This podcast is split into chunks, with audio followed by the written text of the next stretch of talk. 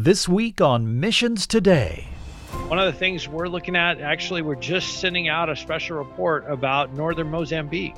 Again, a country most of us wouldn't say is a, is a persecutor of Christians, but there is an, an ISIS affiliate group in the northern part of Mozambique, literally going village to village. They are looking for Christians, they're especially looking for pastors.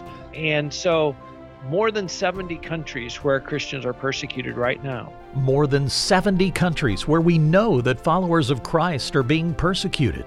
Most of these cases are untold stories of faithfulness and obedience. Hi, I'm Colin Lambert, and this is Missions Today from Resource Global. You know, few of us in our lifetimes will face persecution for our faith, but around the world, Christians are facing loss, torture, and even death. Our guest today, Todd Nettleton, is the Chief of Media Relations at VOM and host of Voice of the Martyrs Radio. And for the last two decades, he's dedicated his life and work to telling these stories to anyone who has ears to hear. As Todd will tell you, we all have a lot to learn from those who face persecution because of their belief in Christ. During this Passion Week, what better time to hear about those who give their all to the Savior? As you listen, be thinking about what you can do to support the persecuted church and what you would do if that persecution ever came to you. Todd, welcome to Missions Today. Thank you so much. It's good to be with you. I want to start back in the early days because, you know, as I was thinking about talking to you today, one of the things I was thinking about is as a kid, my thoughts are you probably were not planning to go into a ministry job that dealt with martyrs and the persecuted church, or were you? um, certainly, I wasn't planning to. I was planning to play first base for the Los Angeles Dodgers. That was really my life plan.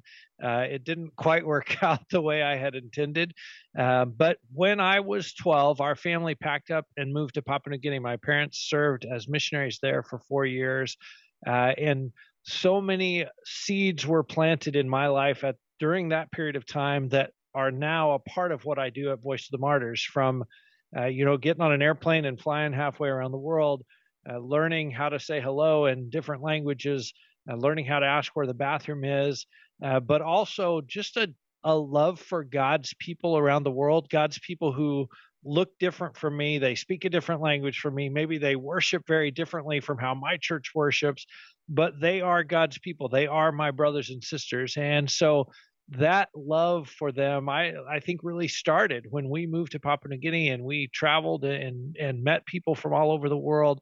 And that is such a key part of what I do today at Voice of the Martyrs that I, I really see that as sort of the beginning of God's plan for me to come to work at VOM. I, I want to talk more. We got a lot to talk about related to VOM, but before we move on from your experience as a MK in in Papua New Guinea. Uh, tell us just a moment, what was it like as a 12 year old? I mean, that's a, those are some important years in a kid's life, some, you know, developmental years. What was that like moving at 12 uh, to this foreign culture and, and beginning to try to engage? To be very honest, it was kind of brutal.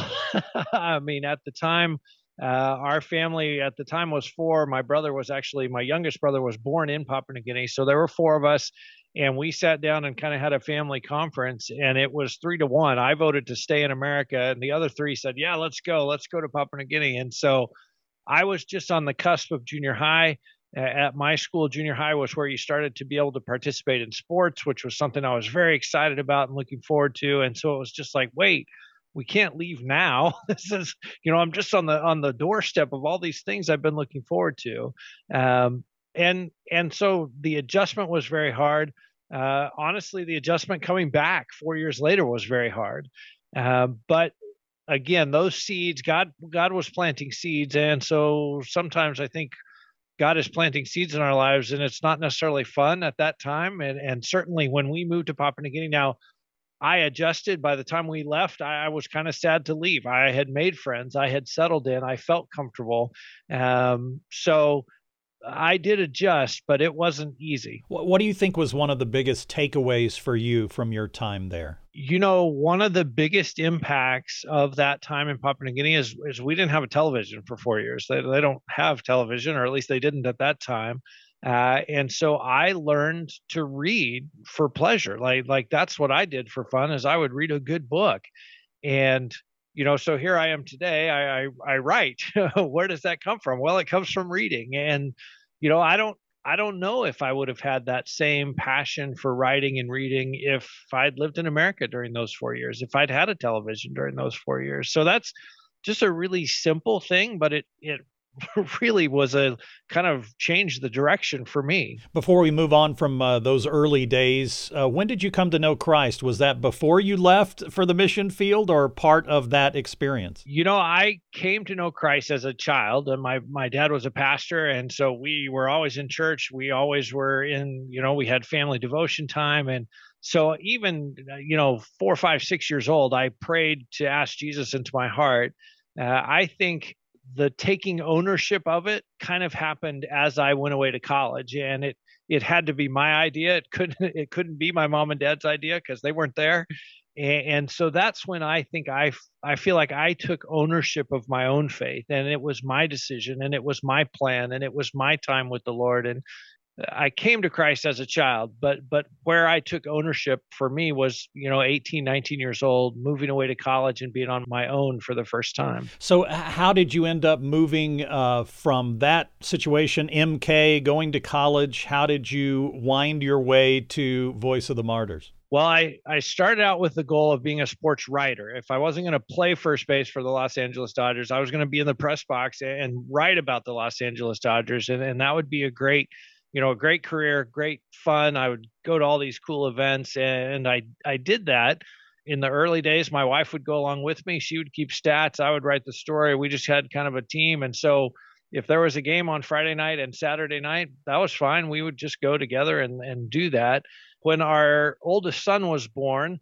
Uh, she didn't want to go to games on Friday night anymore, and it pretty quickly I was like, "Wow, I'm not sure I want to do this the rest of my life. I'm not sure I want to work every weekend all the rest of my life. And so I felt unsettled. I came to a place of I, I want to do something different. I don't feel like this is what I'm supposed to do the rest of my life. And we were in a Bible study, a young couples Bible study at the time. And I shared one Wednesday night. I, I feel like I'm done with what I'm doing. I want a new door to open. Pray with us. Pray that something will open up. And within 48 hours of that Bible study, I had two job offers. It was the most amazing thing. I was like, man, I should have asked these people to pray months ago. I wouldn't have had to be in the desert for so long. But one of those was at Voice of the Martyrs. And the lady that hired me here is married to my college roommate and she was tasked with building a communications department. She was looking for somebody to help tell stories of persecuted Christians. And I said, Man, I, I love telling stories. Uh, and I love Christians from around the world. I, I, would love that job. And so I came to work, and we are now actually this month, 24 years ago, uh, from my first day at Voice of the Martyrs. And uh, God has really blessed me with the privilege of being here and, and serving his people around the world. Well, for those who aren't familiar with Voice of the Martyrs, uh, tell us about the organization, maybe a little history. Voice of the Martyrs was founded by persecuted Christians. I think that's one of the really important things for people to understand. Uh, our founder, Pastor Richard Wurmbrand, spent 14 years in prison in communist Romania. Uh, his wife Sabina spent three years in prison, including about 18 months in a labor camp, helping to build the Danube Canal. When they were released from prison, they were actually ransomed out of Romania. At that time, the government there needed money they needed cash, and so they were selling political prisoners. Uh, Richard Wurmbrand, the, the going rate at the time was about $1,500. The price for Richard was $10,000. So he was considered a, a high value prisoner, a high value person. And uh, he was ransomed out of the country, came to the West. Before he left, the secret police took him aside and they said, Hey, you're going to the West, you can preach all you want, you can talk about God all you want, you can preach out of the Bible all you want, but don't talk about what we did to you. Don't talk about the suffering. And uh, Richard came to the West and did exactly what they told him not to do. He told about the suffering. He told about three years in solitary confinement. He he would take off his shirt and show the scars of the torture wounds, and you know, so he he told the story. And not only his own story, but he said, Hey, there are still pastors in those prisons. There are still pastors behind the Iron Curtain that are suffering. And Christians hear that. And I think our natural response is, okay, well, how do we help those people? That's really how the Voice of the Martyrs was founded, is to be the answer to that question. How do we help Christians who are being persecuted for their faith? How do we encourage them? How do we stand with them? How do we help their families when they're in prison? That's what motivated the founding of the Voice of the Martyrs in 1967. And that's still what motivates us to come to work every day now is to say, hey, how can we help persecuted Christians? How can we tell their stories to Christians in free nations to encourage them and to build that fellowship within the body of Christ. We're going to get to that exact question, how do we help, uh, coming up in just a couple of minutes. But before we get to that, I think it might be good for people to kind of get an understanding of where persecuted Christians are. I mean, I think most of us look at a China maybe or uh, Pakistan maybe or Iran and immediately go, yeah, there's probably persecuted Christians there. But I'm guessing, Todd, that there are way more countries where persecution is happening than two or three. Yeah, uh, unfortunately, you're right. Uh, we list more than 70 countries on our annual prayer map, countries where Christians are persecuted. And uh, in some cases, we, we, call them restricted nations. It's the place where the government's doing the persecution. China is a great example of that. The, the government is the persecutor. The other thing we talk about on the prayer map are what we call hostile areas, where you know maybe the government says it's okay to be a Christian, or they say we'll protect religious freedom, uh, but within that country, there are radical groups. Maybe it is like Boko Haram in Nigeria. Uh, maybe it's uh, some radical group in the Philippines that is persecuting Christians. And so, more than 70 countries where Christians are persecuted. And uh, you mentioned some of the big ones. We think of China. Uh, China right now is the worst it's been since the Cultural Revolution. It is it is getting worse, not better. Uh, I think of North Korea. I, I often use the description North Korea is a prison camp uh, disguised as a country. Everybody there is persecuted, but Christians are singled out for the very worst treatment by the Kim regime. Uh, you mentioned Iran. Certainly, Iran, the, the fastest growing church in the world. That's the good news. But the government is doing everything they can to stop the church from growing, and that includes arresting Christians, putting them in prison, uh, beating them, harassing them. Uh, there are some though that that people wouldn't think of immediately, and and one that comes to my mind because I've had the privilege of being there is Eritrea. Uh, Eritrea is a, a country in Africa where literally hundreds of our brothers and sisters are currently in prison, and of all those hundreds of people in prison, not a single one has ex- actually even been charged with a crime. Not a single one has had a trial. Uh, they just get arrested and they go into the prison system and it's weeks or months or years before they come out. Some of the pastors that I met have now been in prison almost 18 years in Eritrea. Uh, and most of us wouldn't say that, wouldn't identify that country. Some of us would have trouble finding it on a map. Nigeria, also uh, a place of heavy, particularly the northern part of the country. Uh, one of the things we're looking at, actually, we're just sending out a special report about northern Mozambique again a country most of us wouldn't say is a is a persecutor of Christians, but there is an an ISIS affiliate group in the northern part of Mozambique literally going village to village. They are looking for Christians. They're especially looking for pastors. And so more than 70 countries where Christians are persecuted right now. You, you mentioned a number of these things, but I just want to pause for a moment so people understand kind of how you all define persecution. I think obviously we think of someone being martyred, killed for their faith would would certainly be up there. You've mentioned prison. What other kinds of things would you put into that category? You know, there's kind of a, a long spectrum of things that that are persecution if you're giving up something if you're suffering because you're a follower of Christ you are being persecuted now what you're giving up may be relatively small maybe it is you can't get a job maybe it is you have to move from house to house to house because as soon as your landlord finds out you're a Christian he says well wait a minute I don't want to rent to Christians you need to go find a different place to live uh, maybe it is harassment. Maybe it's your children can't go to school. So that would be on the low end. Um, and, and, you know, it's easy for us to say that's on the low end. Um, when you're going through it, it, it doesn't feel like the low end. But then, as you say, Christians are giving their lives. They're laying down their lives for the cause of Christ. Um, you know, oftentimes, one of the things that's interesting, particularly in an Islamic context, I think about Afghanistan. Oftentimes, the persecutor is your own family.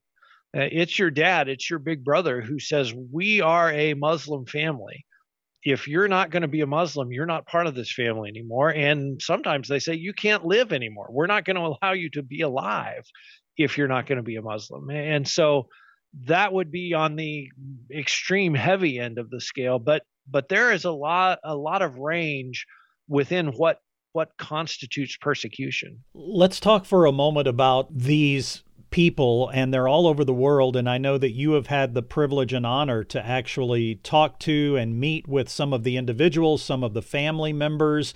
Why don't you just take a few minutes and share two or three stories of some of these folks that and what they're going through, what you've seen and experienced with your own eyes? Well, one of my favorite stories is a lady that we met in China, and uh, it was a blessing because my wife happened to be with me on this trip, and, and we met Sister Tong uh, just a few weeks after she had been released from prison. Uh, the government was raiding house church services. They were trying to keep house churches from happening. She got arrested. She spent six months in prison. And we were there just a few weeks after she had been released. And so we had the chance to meet up with her and sit down with her. And I'm thinking, you know, I'm going to come back to America. I'm going to try to tell Sister Tong's story. So, you know, if you're going to tell a story, you need the setting. So, so let's get the setting. Sister Tong tell me about the prison. And what I'm thinking in my mind is, you know, tell me how cold it was, tell me how hard the bed was, tell me how big the rats were, how miserable the food was. Let's let's paint a picture of how terrible it is in a Chinese prison. And my translator translates the question, and Sister Tong gets what I can only call a heavenly smile on her face. And she says something in Chinese, and my translator says, Oh, yes, that was a wonderful time. and I I looked at the translator because I thought there's no way that he asked that he understood my question. Now, are you sure? I because I asked her about the prison. Are you sure that's what? You yeah, yes, yes, I understood, and yes, she understood the question. And and I said, okay, you know, you got to explain yourself. How could you say that six months in a Chinese prison was a wonderful time? And she said, Jesus was so close to me while I was in prison. He he was he was so close, such a personal Jesus that I experienced during that six months in prison. And she said, You know what else? There were some ladies in my cell with me. And when I got there, they didn't know Jesus. And I got to be the one who introduced them. And, and they're following Jesus now because I was there in the cell with them. And so her attitude was Jesus was with me in a, in a really amazing personal way. And Jesus gave me a ministry to do. So why wouldn't that be a wonderful time? I was pretty new in my VOM time at that time, and I, I honestly that just blew my mind. Uh, I, I could not. I don't think I had a theology that could say six months in a Chinese prison was wonderful, and so I really kind of almost wrestled with that. Like, like how do you, how do you get to that point? How do you get there to say it was wonderful to be in prison because Jesus was with me and he gave me a ministry to do? But I think that's a challenge for all believers everywhere if six months in a Chinese prison could be a wonderful time because Jesus is there and he gives us a ministry, could cancer be a wonderful time? Could unemployment be a wonderful time? What is there in my life? What is there in, in your life that could be wonderful if we would sort of borrow Sister Tong's glasses and look at it through her eyes to say, is Jesus there? Yes, he's there. Is he going to give me a ministry to do? Certainly, he will allow us. Okay, then that's a wonderful time. So, Sister Tong is one who marked me just in a, in a short conversation. She really marked me with with just saying six months in a Chinese prison. Yeah, that was wonderful. One more that comes to mind is Iman, and uh, Iman is an Iranian brother and uh, he, he started out telling me a story by telling me how competitive he was. Like like i i want you to understand i'm a competitive person i said yeah okay. I he said no no no i really want you to i'm really competitive. Uh, he said you know when he was in the iranian military during the iran iraq war he told his commanding officer you send me to the place where the fighting is the fiercest. Uh, if i can't be martyred in the next 24 hours for my country i don't even want to bother with it Uh, he said when he was a thief he wanted to steal things that other thieves had tried to steal and failed or got caught. He wanted to just show, look, I'm the best, I'm a better thief than all these other thieves. I stole this thing. He said, when I was a drug addict, I wanted to use more drugs than anyone else was using. And I wanted to use every drug that you could possibly use. I wanted to be the best drug addict that there ever was. And so I, I said, okay, now I, you're a really competitive person. Okay, I understand. and uh, Iman was addicted. He was miserable. His life was in shambles. Uh, and he cried out to the Lord one night God, save me. Save me from my addiction. This is the end for me. I'm done. God, save me. He cried out to God, God, save me. When he cried out to God, he didn't really have this experience like he thought he would. And he kind of was like, Are you real, God? What if you're real? I expected a little more than this. I expected something here. So he went back into his room and he was flipping through the channels. He heard them say, When I gave my heart to Jesus, and the person finished the sentence, He saved me. When I gave my heart to Jesus, He saved me. Iman, just a, a couple hours before, had been on the roof of his house praying, God save me. And now he heard, when I gave my heart to Jesus, He saved me. And uh, Iman said, in that moment, he knew. he knew the truth. He knew that he needed Jesus in order to be saved. And he said, I closed my eyes and, and began to pray. And he said, I could feel Jesus in the room with me. I knew if I opened my eyes that I would see him there with me. But he said, I was so unworthy that I didn't want to open my eyes. I didn't feel worthy to look face to face with Jesus. And so he prayed with his eyes closed, but he said his entire life was changed. In fact, after being an addict for years, he never had the the draw of drugs again after that moment. Jesus just completely rescued him from addiction. Now he was like, okay, I'm going to be the best disciple. I'm going to be the best disciple that Jesus has ever had. And so he has led, at the time I met him, he had been walking with Christ for four years, and he had led over a thousand Iranians to faith in Christ. One of the great stories he shared with me, he said he, he got arrested because, you know, if you're doing this in Iran, at some point you're going to get arrested. He was put in solitary confinement for 21 days, and then he was put in kind of the general population of the prison. And he was in a cell with about 100 other people. He was in that cell for nine days, and he led 24 people to Christ. Powerful stories, and it's something that uh, you deal with every day and have the opportunity to see and experience and share with others. Uh, in the few moments we have left, Todd, how do we help? How do we, once we've heard these stories, and we know that Christians are being persecuted. What should we do? What can we do? And how do we do it? I like to encourage people to take a three step process in answer to that question. The step number one is pray. And that's not me asking, that's the first thing persecuted Christians ask us to do is to pray for them. Every single time we ask, how can we help? What can we do? The first thing they say is pray for us. And so step number one is pray. Step number two is educate yourself so that you can pray more effectively because it's easy to say, God bless persecuted Christians, uh, but it's also easy not to say that. When it becomes more personal, God bless Pastor Wang Yi, who is serving nine years in prison in China, then I think it's it's more powerful, it's more specific. So number one, pray. Number two, educate yourself so you can pray more effectively. And Voice of the Martyrs has lots of tools to help you educate yourself, whether it's uh, the free magazine that we send out. We have an app for your phone that will pull up a new prayer request every day. Uh, whether it's Voice of the Martyrs Radio, which I have the privilege of hosting, listen to that. We we often talk about how can we pray. Um, so number one, pray. Number two, educate yourself to pray more effectively.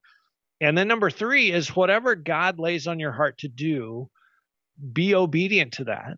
Because as you're praying and as you're learning more, I believe God will say, okay, here's, I want you to do this and maybe it's you know write letters to christians who are in prison for their faith uh, maybe it is sponsored the delivery of bibles into hostile and restricted nations maybe it's get on an airplane and go to one of these places but as you're praying as you're learning more then i think god's going to lay his thumb on something and say okay now i want you to do this and then it's up to us to be obedient to what God is calling us to do. You know, one of the things you can pray for right now is travel. COVID in the last two years has made international travel even more of an adventure than it already was. Uh, and so, especially pray for our international ministries team as they are traveling and working through the, the complications of that. And we always want to pray for great contacts on the ground in hostile and restricted nations. The, the, the people that help us hear the stories, that help us deliver the aid, deliver the encouragement. Uh, we we always need more great people to help do that work. I hope you'll add these things to your prayer list. It's simple but profound and impactful. And my thanks to Todd for joining me today. I want to direct you to Voice of the Martyrs free magazine that will give you monthly updates on the persecuted church, along with Todd's book about the persecuted church when faith is forbidden. We'll link you to both of these in our podcast notes. Well, that's all the time we have for this week. Next week, we're going to talk to a man who helps churches discover their heart for missions and how to fully engage in those missions. If you've enjoyed today's show, I'd love it if you'd subscribe, share it, rate it, leave a review on iTunes. If you have any feedback for me or want to share with me what God's doing in your world, I'd love for you to write Lambert at missionstoday.com and follow us on our Instagram and Facebook, Missions Today Radio, a production of Resource Global.